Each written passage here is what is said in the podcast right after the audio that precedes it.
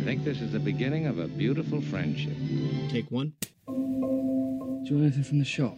Cornetto. Chuck ice. It doesn't say anything about a choc ice, does it? No. No, it doesn't. Sure, it doesn't. So fuck off. My boy says he can eat 50 eggs, he can eat 50 eggs. I'm as mad as hell, and I'm not gonna take this anymore. You're certifiable, Quint, you know that? You're certifiable! Hello, Dimitri. Listen, I, I can't hear too well. Do you suppose you could turn the music down just a little? Oh, that's much better. Welcome to the 51st Spool podcast with your hosts, as always, Nigel Wheatley and Pork McGill. Hi, Pork. Hi, Nigel. So, we're on a boat. You may hear a little bit of swooshing sounds in the background. We're on um, the Elegance 13 boat that we've rented for a weekend with friends on the River Shannon, going down through the middle of Ireland. So, we're docked in the little town of Drummond. Yeah, County Leitrim.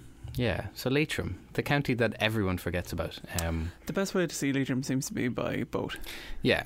Um, we did stop. So we, we spent the night last night in Leitrim Village. Uh, impossible to buy a newspaper, let alone Sight and Butter. Sound magazine or you know the New Yorker. Like heaven forbid we even get a copy of the Irish Independent. Like Yeah, you could get milk from the pub yeah, because the shop had closed and then the petrol station had closed, as you found out.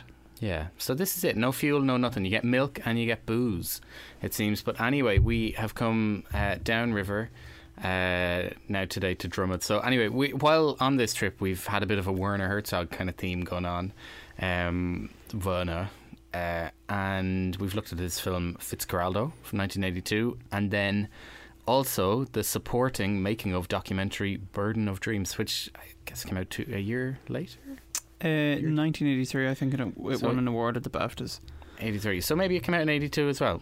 Who who knows when the actual release date was? But anyway, So it might have been a bit backwards, but we decided we watched the documentary first and then watch the film after because we were also kind of tired and we were like, the film, the documentary is only an hour and a half, so we'll watch it first. yes. So it will set a bit of context. Anyway, for those people who don't know, first of all, I presume you know everyone knows who Werner Herzog is. Probably one of the preeminent filmmakers working in cinema today. He does documentaries and he does fictional films about usually uh, with a deeper kind of thing about like the way the world is changing, yeah. dying, and like his new one is a documentary basically all about the internet taking over and what it has done to our identities and everything. So we went back. Uh, 35 years anyway with Fitzcarraldo. So it's an epic adventure film set at the turn of the century, um, the turn of the last century, that uh, about guess the rubber industry in South America, for want of a better word. Um, and it's about Brian Sweeney Fitzgerald, played by Klaus Kinski, and he wants to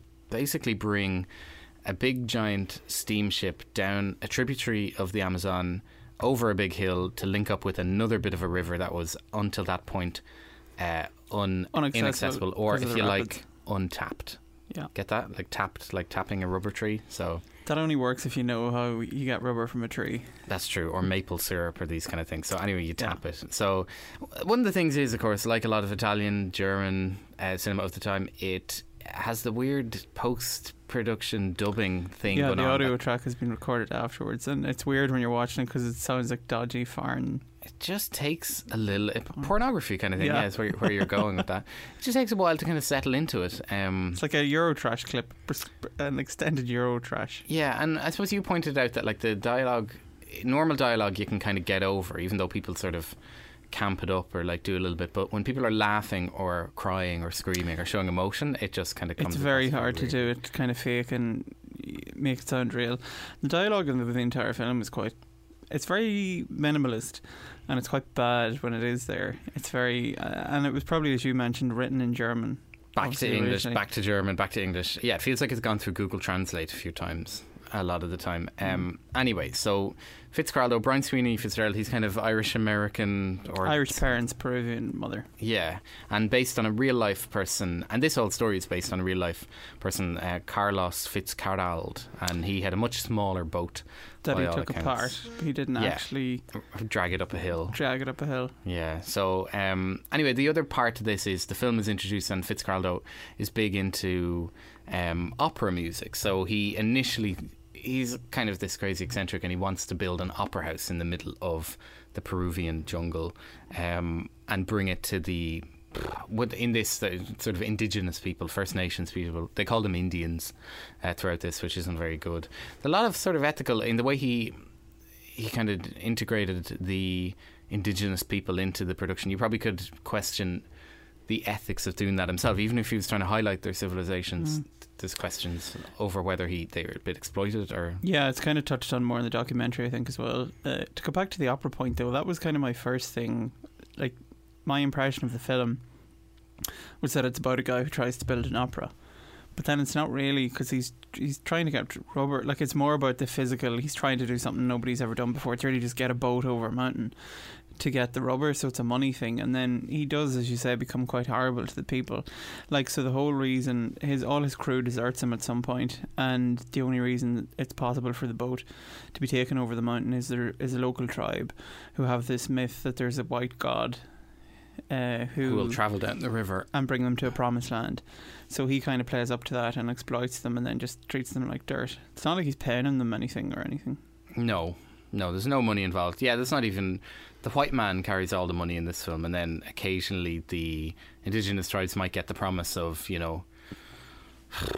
Like spiritual fulfillment, or you know, maybe some help with their. They've nothing else going on, though. To be fair, No, they've no TV, yeah, no, no telly at all. internet. Um, so anyway, th- yeah, Cl- Klaus Kinski is impossible not to kind of get sucked into. Like he, his relationship with Herzog, they did whatever four or five films together.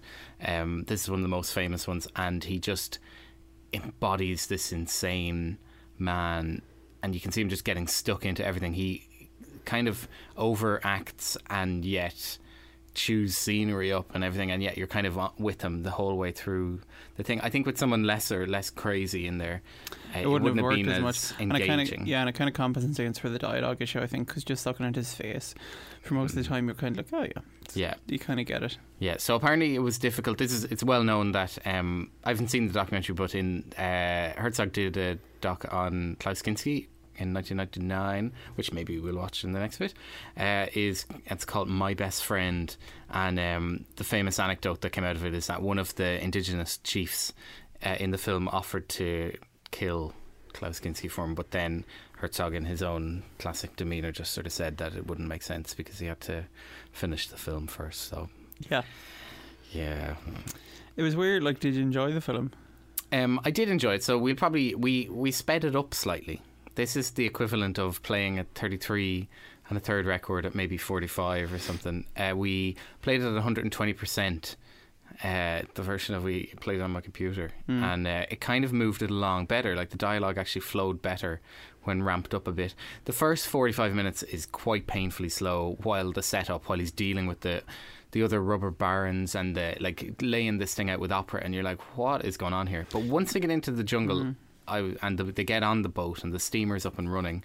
You're, you know, I was sucked in completely and genuinely tense. tough because I kind of hate opera or I don't get it or it's just so like when that's the main kind of conceit of the film or a large part of it I it, like it doesn't emotionally like the soundtrack is a big issue for me at times because like the music in it doesn't rouse me it doesn't you know I'm not like are they going to make it I'm not you know really rooting for anyone or like I don't really care I think he's quite a horrible person uh, Klaus Fitzcarraldo's character you know he's a bit of a maniac and yeah, tyrannical figure, and then the end scene, you know, where he's like, "Oh, I've brought opera to the plebs." You're just like, piss off. yeah, probably could have done a bit more for them. Mm. It's probably not the dream that they had.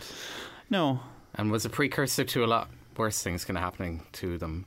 And the deforestation like even i don't know there's a there's it's enjoyable to kind of get to spend time with them but like they're getting their whole the indigenous troops like their tribes sorry are getting their whole lives flipped upside down through the whole thing. So yeah, is opera the answer? Probably not but it made for a good kind of film. Mm. um the one other thing with it is so much of this if it was done now would all be like think about the noah film with the big ark ark there was no real you know the the production on that a lot of it was helped along with CGI and everything with this whereas with this um with Fitzcarraldo we're seeing very little uh, CGI or special effects or anything like that um you were pointing out that there's some miniatures uh, involved in when the boat was sent down rapids and stuff we kind of worked that out from watching it but we got proof. uh, yeah So but- said the internet. yeah, but for the most part, when they're dragging it up this big steep hill, it's all done in real time, and kind of I don't know, it's a nice little nod to the way the Egyptians would drag lumps of rocks, or how they did it in uh, a bit closer to home, like in Newgrange, like getting those big boulders and dragging them down rivers and then tying them with ropes and things. Kind of cool, you Mm. know. Amazing what you can do. When you put your mind to it and have a thousand slaves. A thousand slaves, and also seemingly nine months to get from A to B. Uh, I just wanted to lastly mention my favorite character from it, what was uh, which was the chef, this kind of drunk chef, uh, Huerequeque, was that his name? Sure. Or Kiki or something, Chicho. I don't really know. Um, I just thought he was wonderfully entertaining, and don't know where he came from or where what else he's done. We could look it up, but we're on a boat. On a This is- boat with no this is- internet. This is done just on the fly.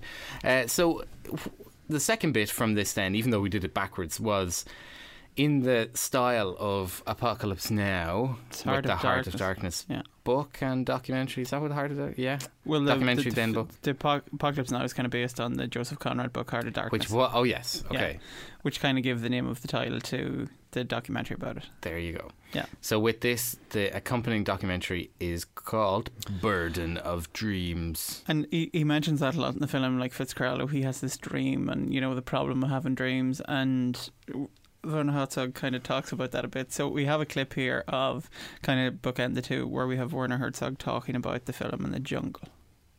Of course, we are challenging nature itself, and it hits back. It just hits back, that's all, and that's grandiose about it, and we have to, to accept that it is much stronger than we are. Kinski always says it's full of erotic elements. I don't see it so much erotic, I see it more full of obscenity. It's just, and nature here is vile and base.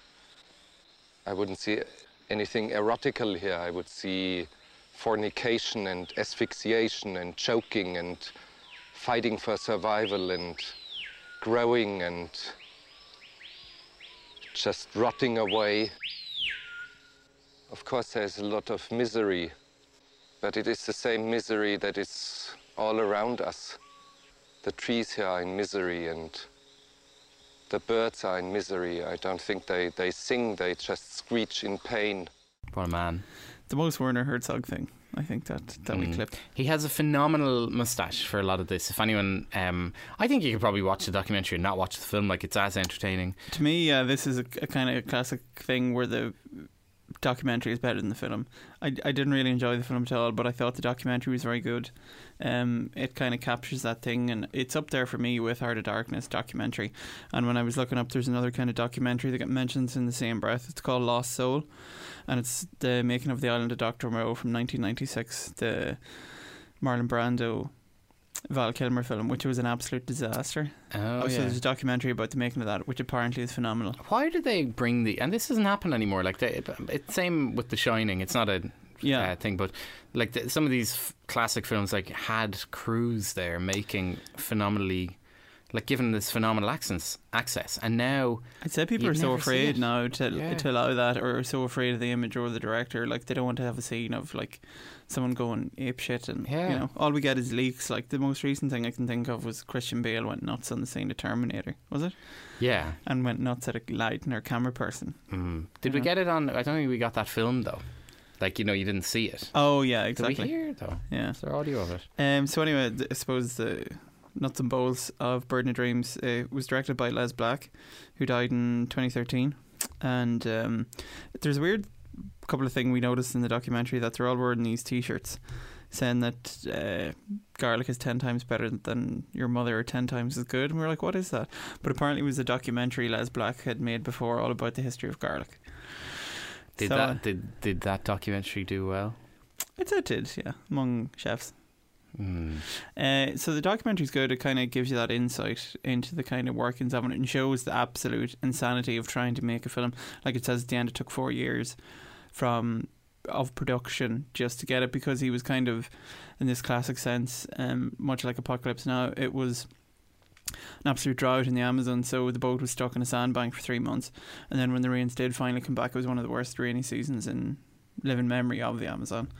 So he kind of is going like that. That's kind of the interesting thing for me is it's like why Werner Herzog wants to make the movie Mm. it's just like any film seems like an absolute minefield to try and get together, like any director or to to run the whole show, but then to do it like in such a hostile environment. Like there was lots of issues, and like you mentioned it with the, the film, it seems quite exploitative and. Lots of comparisons have been made between Herzog and the character Fitzcarraldo because, and I I think they kind of stand up. Like he built, he kind of says in the documentary that he kept the tribes people and the Europeans separate because he didn't want to be, to become too anglicised. But I do think there was a certain like apartheid. Use are those people, and we're over here. Black toilet, white toilet. Yeah, and there there was about a thousand extras, and they were all from different tribes, and they were living in basically bunks on set. Yeah, Con- concentration camps. so it was totally like out of their comfort zone and yeah. very unnatural, and. Um, paid them quite well for their area, but he, he kind of got into this thing where he's just like, well, I'm not really paying them too much, but I'm trying to fight for them to get land he's rights. given the land. political kind of angle on them, and I'll yeah, he'll help them. And there's uh, a footnote in the film that he did do that, and he did try and help it, but I don't know if he was successful. Like, I don't know if once he got out of the country that was it, or if he actually followed through with it and um, got them their rights. Yeah, who knows? Who knows? What do you think of the documentary? Um, yeah, thoroughly enjoyed it. I felt I'd. It was a funny one watching it that I felt I'd seen, and same with Fitzcarraldo. Like I hadn't seen either of these, but like there's popular bits from like you know Simpsons and pop culture where these films and the documentary have kind of been referenced. So in the first 10, 15 minutes, I kind of felt I'd seen Burden of Dreams, and then I was like, no, maybe I haven't, and then can't really uh, remember. But no, I I did enjoy it as well. I like I say, you could, Herzog has just become this. Oh, he's know, almost he's a caricature almost, but in an, like yeah, almost in the way like you could just watch Woody Allen on set and Martin Scorsese, like that. These cl- sort of cult favorite directors now you can just kind of watch them doing their thing. Which to have reached that status, they've obviously had to earn it. But to get to watch him at the height of his powers, in a way, uh, is really, really something. And the stuff that drives him, like, you know, we were talking earlier, um, you know, the Cave of Forgotten Dreams, uh, Into the Abyss, um, even Grizzly Man, where he goes into, he just kind of is fascinated by people who want to kind of ta- tap in to cult, to bits of the world and break down cultures and change yeah. how we kind of live in the universe mm. and everything. So there's a great uh, clip from Les Blank. He was doing, he kept a diary at the same time, and at the end of it, he was just exhausted. So he kind of said, he wrote in his journal that I'm tired of it all. I couldn't care less if they move the stupid ship or finish the fucking film. Yeah. Which I kind of, I guess, you can understand having watched his uh, exploits. Yeah. But a great documentary. I'd give the documentary documentary about four stars, and I'd give the film about two. Yeah. Um, I would be. Oh, about two? Yeah. yeah. There was nothing in it that I was just kind of like. You know. I'm up at the three uh, and a, maybe three and a half for the film in total, and then the documentary, yeah, same kind of, maybe even a four. I don't know. Probably similar kind of markings. But anyway, basically, both these films are out there. Uh, you can get them Blu-ray. You can find them on your on-demand players. You can find them on your torrent websites. Lots you can find them in the YouTube. IFI shop. They're probably yeah. There's That's copies we with German and English subtitles on YouTube. So both of these are very uh, viewable and provides a great bit of context for the newer work that Herzog has kind of done. And also, I'm I'm going to watch uh, my best friend now the. Kinski. I'm not going to watch it right now. Yeah, we don't have it, and it kind of it's relevant enough because this year I think it was the top of a lot of favorite films from last year, but it only got released here in Ireland. Uh, Embrace of the Serpent, which kind of has very similar themes, but to my Embrace of the Serpent to me is like a exponentially better than Fitzcarraldo, and Yeah. it's well, it's a good kind of but it's a bit more knowing. Like I'd say the script in it, it, it- the film is what it is, whereas it feels like Fitzcarraldo was kind of made up as it went along a little bit. yeah. Who knows? Anyway, um, we'll wrap up this uh, short, brief boat podcast, Yes. and we'll sail off into somewhere else. Farewell, listeners. I think this is the beginning of a beautiful friendship. Take one. Do you want anything from the shop?